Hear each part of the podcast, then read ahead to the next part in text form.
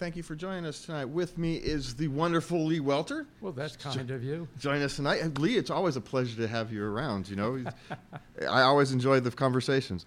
But talking about enjoying conversations, you know, we as libertarians are now looks like we're able to more freely enjoy our free conversations because the DHS has put the Disinformation Governance Board on hold finally. Well, that's good because there plenty, there's plenty of disinformation to be had. In fact, the people in charge probably have some of the worst uh, propaganda records of anybody. well, in history, right, the government is the biggest disseminator of, of misinformation. And what's her name? Uh, Jankowicz. I, we, I, we just talked about it. We can't remember her first name, but this Miss Jankowicz. If I had to pick, I'd pick a name. I'd say Janelle or. I forget her name, but Jankowicz. She resigned and kind of in disgrace, quite frankly, because her she is so clearly overly partisan, and she was put in charge of a disinformation governance board that is so clearly just the name is actually more Orwellian to me. The name is actually more Orwellian a name than yes. the Ministry of Truth. Yes, this is this is more ammunition for my one of my crusades. That's that we should have free market school choice for every family so children don't go to the government monopoly schools where they're indoctrinated. And uh, even a lot of universities. There's only one way to think. Yeah, we've, we, and that's kind of the problem. If, if you talk about if you listen to her TikTok videos, right? She did some TikTok videos that were really cringeworthy. Go look them up. I mean, seriously. Oh. I should. We should. One of these days, we're gonna have to bring those clips in here and show these kind of things here. But I think TikTok is uh, owned by the communist Chinese, or am I wrong? Well, I think it was originally owned. I think the American version of TikTok is now owned by an American oh, company. Okay. But but you know how those things, multinational corporations. Mm-hmm. Yeah, it's. But yes, it was originally a Chinese company. But her TikTok videos are really cringeworthy. She's like doing these nursery rhyme singing songs about misinformation. Oh, I saw one of those. yes. yeah, it's it's like that is, and it just wasn't just cringeworthy. It's like so clearly partisan. It was. Um, yeah, I'm trying to think who was the uh, a, a sing song character. Uh, yeah, and and it's just such this, she's clearly so partisan that you can't. How can you have uh-huh. someone that is that steep in partisan, you know, thought? Well, they're an expert on disinformation. yeah, yeah, the government's an expert on disinformation, which is probably true. You know, you, she had no problem spreading disinformation. But the one of the things that actually gets me is a lot of these left wing left wing journalists and and news people who are would normally be for kind of the civil liberties were all for this kind of thing. And they weren't thinking through that you know maybe okay maybe we'll give it for the sake of argument that the current people are in there and honorable and doing an honorable job. But the next guy might be worse than Trump and you're given to give them the actual keys to a to a disinformation governance board. How dumb do you really want to be? I mean you just like they're not even thinking through their the, con- the potential consequences of their actions, the unintended consequences of their well, actions. That's Trump getting elected president was a little bit of a puzzle to me, and I thought he was sort of pushed by his opponents. I mean, promoted because he'd be an easy target for them. That was literally one of the Clinton campaign strategies. Was exactly. they thought he was they wanted to promote him because they thought it would be easier to beat. Yeah, but what they didn't keep in mind is that he was voting against Hillary Clinton, the butcher of Benghazi. yeah, well, they seem to forget that, that we live in a world now where only maybe your actual support is maybe 30% of people who actually support you. Everybody yes. else is voting against the other guy. And so, yes. and so when you come into office, we think that they've got um, support when they really don't. It's just you're not the other guy. Yeah, that's right. They're polls, but how do you interpret those polls? Yeah, it's I support this person, but do you support that person or you just support them? We were having a discussion here before the show about you know uh, who do we vote for? It's well, I like this person. I dislike this person less than I dislike this person, so that's the person I'm voting for. Well, that's how you end up with bad governance, right? Because no one's actually supporting the people who are in office. They're just not supporting them less than the, than the other guy. And as a libertarian, I looked for libertarian candidates, and it wasn't very successful.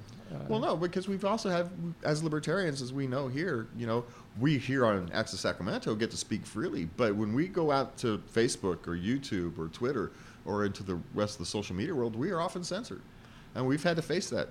You know, many of our shows here, Oh, we have, oh, we've I've- gotten shows taken I- off I- YouTube. I've noticed that, yes. In fact, I, uh, I submitted a, um, a a transcript of a speech I gave. It was supposed to be a humorous speech for my Toastmaster Club several years back, and it was about the hazards of uh, uh, fluoride. Fluoride is poison. It has no human benefit unless you use it as rat poison. But the response was by the executive director of the medical society, oh, we can't publish this. We support water fluoridation. Well, why is that? Somebody's paid somebody else. Yeah, and that's the danger, right? If we're not allowed to freely speak, then how are we supposed to know? How are we supposed to know? You know, if you can put out your, you know, you should be allowed to put out your perspective on fluoride, and if they have a different perspective, they can put it out, and we are allowed to judge and ask questions and, and say, hey, maybe we should actually have some somebody else do some research so we can have a third person tell us, maybe get some more people to tell us. You favor schooling that's very different than what we currently have. Well, yeah. Oh, there was, there was once, somebody asked me to fill in, um, teaching a graduate class that, I he, he wanted to take a sabbatical, and so I, I agreed, and I got my son to drive me down from Chico to the, the school, uh, building, and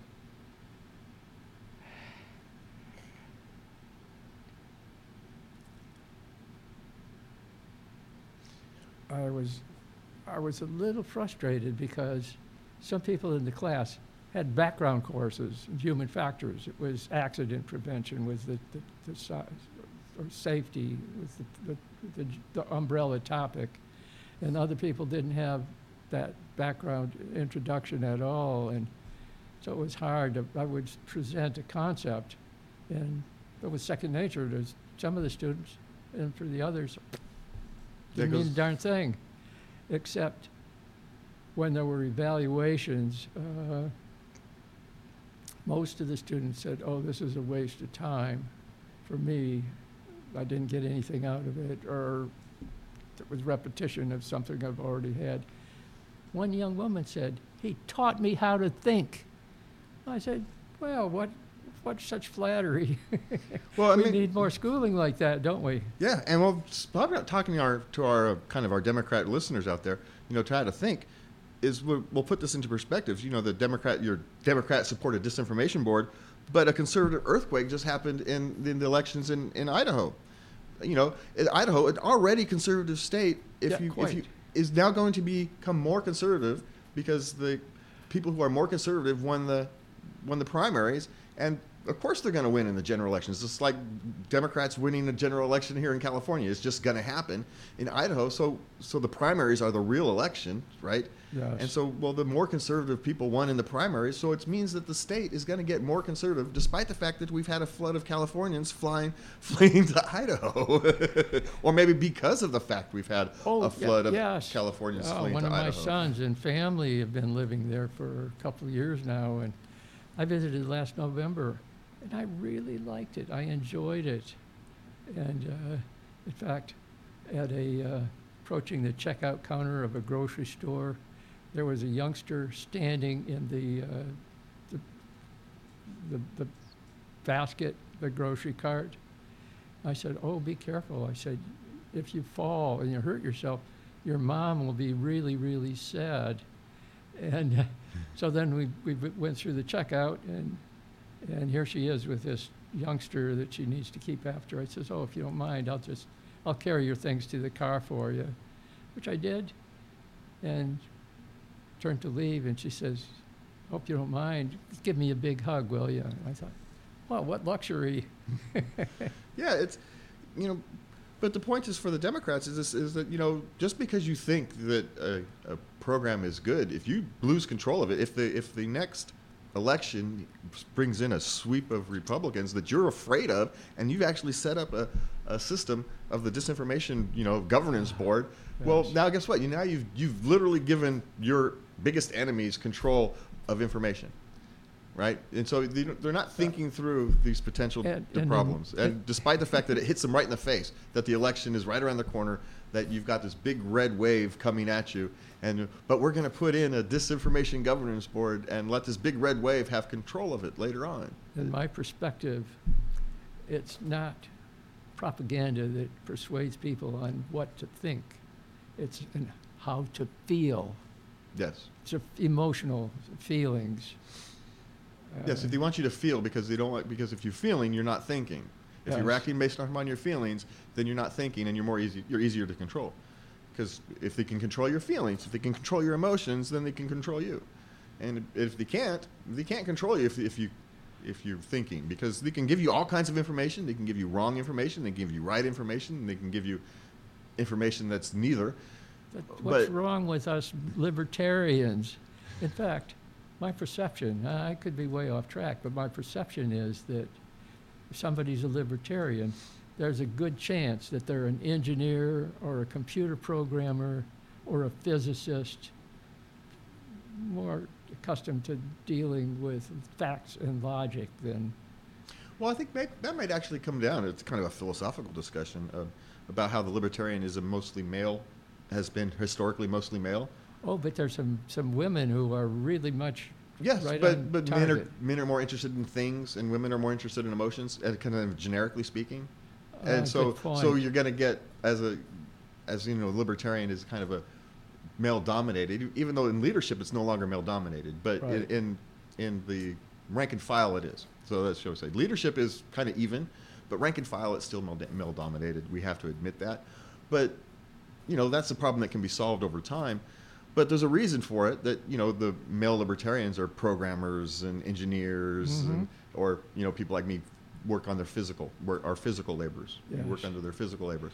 It's it's because you know we're more interested in things and stuff and we don't we aren't so men aren't so you know driven by emotion while women are naturally more driven by emotion. Now it doesn't mean you're you know hardwired and coded to it you can't kind of break out of that and you can't women can't think and men can't emote. That's not what we're saying. We're just saying left to your normal natural devices you tend one way and There- tend to another There is a masterwork that can be read um, from a free PDF uh, download on Mises.org.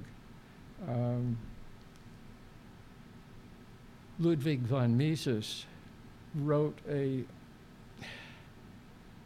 800-page discussion of, it's called Human Action. It's about economics. And he, he refer, makes this referral to, well, if you look at the hard sciences, you can predict the law of gravity or motion or whatever, Newtonian physics. Says they follow these strict rules. He said, but economics isn't quite that hard. It's more of a soft science. economics is still more art than science i actually But, think but there, but there are guidelines, and the people have choice.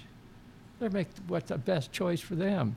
And if, if you, um, looking at capitalism or free markets, you're looking for people who find your product or your concepts more appealing, then we're gonna be moving that direction. and that's and sometimes emotion is a is a you know emotion's can- a, it's a it human can be. value. Emotion satisfying your emotion is a human value. Yes. and so it it has a value for us. And you know and there is you, you can in a sense put a monetary value on it right?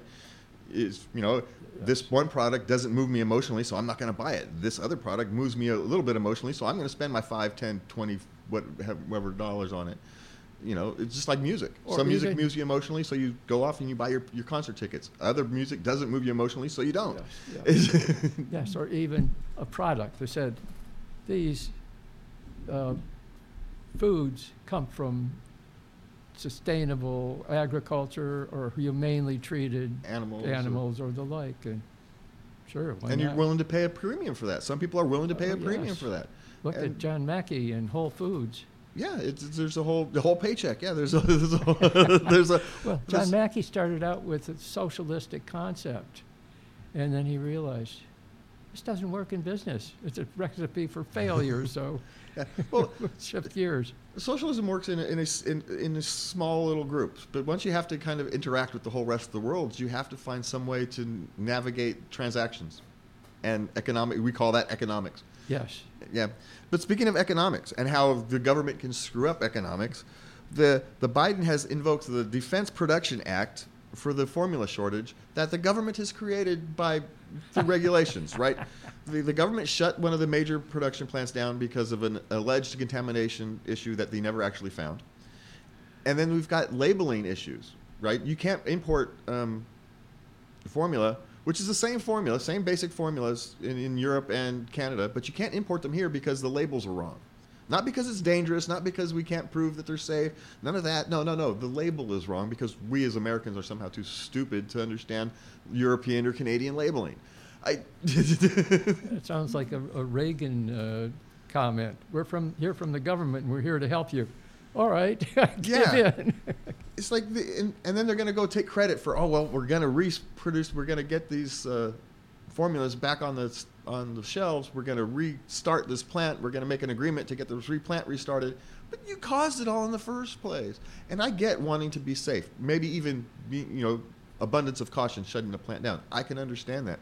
But if you're going to do that don't you on the other side okay if we're going to shut this major plant down we're going to have to loosen up some of these other rules in conjunction so we don't have this problem it's just they're not thinking. It's, again, we've seen it in the last two years where they don't think far enough ahead. Yeah, Yes, just the next step. The, the, the feeling over, overwhelming reason and uh, evidence and logic. In fact, I was mentioning an example that Thomas Sowell included in his book, Basic Economics. Excellent read about um, uh, rent control in New York City. I don't know if that's worth going into right now or. yeah. Well, rent, rent control never works, but Oh, well, well, well, yeah, it and depends and what he you. talked about why. Yeah, because the uh, the honorable landlords can't afford with with the with the ceiling on on the rent, they can't afford to maintain their place properly. So ultimately, they have to sell out to unscrupulous landlords uh, who can't keep the place up, but they can torch it and collect the insurance and convert it to commercial property. Or you take your, your mom and pop landlord who can't afford it, and they end up selling it to a uh, to corporate landlords who can kind of afford it, but then everybody complains about the corporate landlords owning all the properties. Yes. And it, but you've created the mess yourself. You've Yes. literally created the situation where it's now corporations can now make more money investing in rental properties than they can in building houses and selling them. You know, we've, you've created this this And- condition. And there are ripples that continue downstream. For example, I heard somebody say, oh, um, Donald Trump was a slumlord. And I thought about that. I said, oh, you mean he was able to provide affordable housing for people in New York City? Isn't that an accomplishment? No, no. No, I mean, yeah, we don't have. It's just this. We complain about affordable housing, but then we complain when people try to build it. We don't have affordable housing, but then, oh, we can't have growth. We can't because urban sprawl is bad, or or we can't have development that we can't tightly control. Like here in Sacramento, we have the rail yards have sat empty for to, for a last for a decade, despite the streets being laid and the services being there, Oh, yes. and it sat there and it's for an empty for a decade because they wanted to tie it to a soccer stadium. But while my neighborhood's getting destroyed as housing prices are, are falling going through the roof. You know, my house is now worth like almost five hundred thousand dollars Whoa. it, when it's a little dinky house on a little dinky postage stamp, and it shouldn't be that much, but it's literally ripping my neighborhood apart. But it shouldn't be because we we have the ability to do infill, a large, huge infill that we haven't done. I thought that was going to be resurrected by um, developing a, uh, a commercial uh, innovation industrial center re- connected to UC Davis.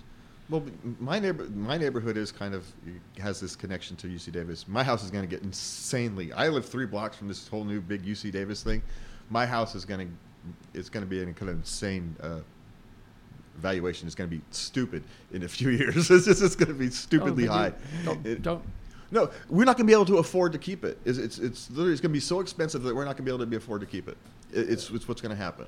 It's because me and my it, anyway complex You'll legal figure it out. complex legal issues, but it's good. We're not going to be able to afford to keep it, and so we're just you know as likely as what's going to happen. Oh, that's right. It'll be reassessed, which means your property taxes are going to go through No, it won't roof. be reassessed. It's just at some point it's a family. Tr- the house is it's a family trust issue and it's a legal issue with you know Fair enough. transfer of ownership. My grandfather built the house, so it's a homestead, Oh, and so we, we've kept it as a family.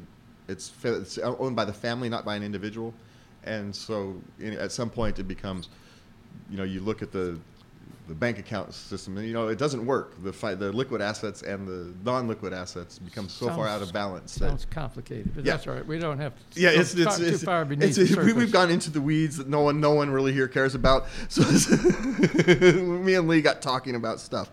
Um, but, but so what, speaking of talking of stuff, Elon Musk and Twitter. This is whole big brouhaha, right? Of Elon Musk trying to buy Twitter, and everybody's Yes. complaining about. I haven't quite figured it out. What's, if, somebody buys stock in a company, do they get tormented about their, their purchase?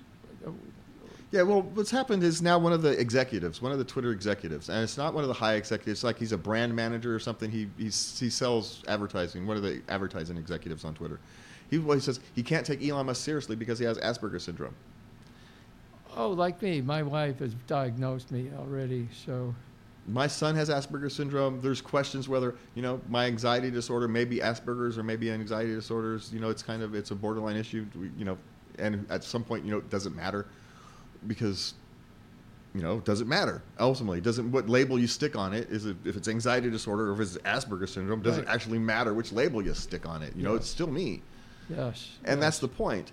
And you also admitted in this Project Veritas, one of those undercover videos that Project Veritas does, is that they've admitted that they're uh, commie as heck, shall we say? a word that we are not can't say here on on our public access TV show.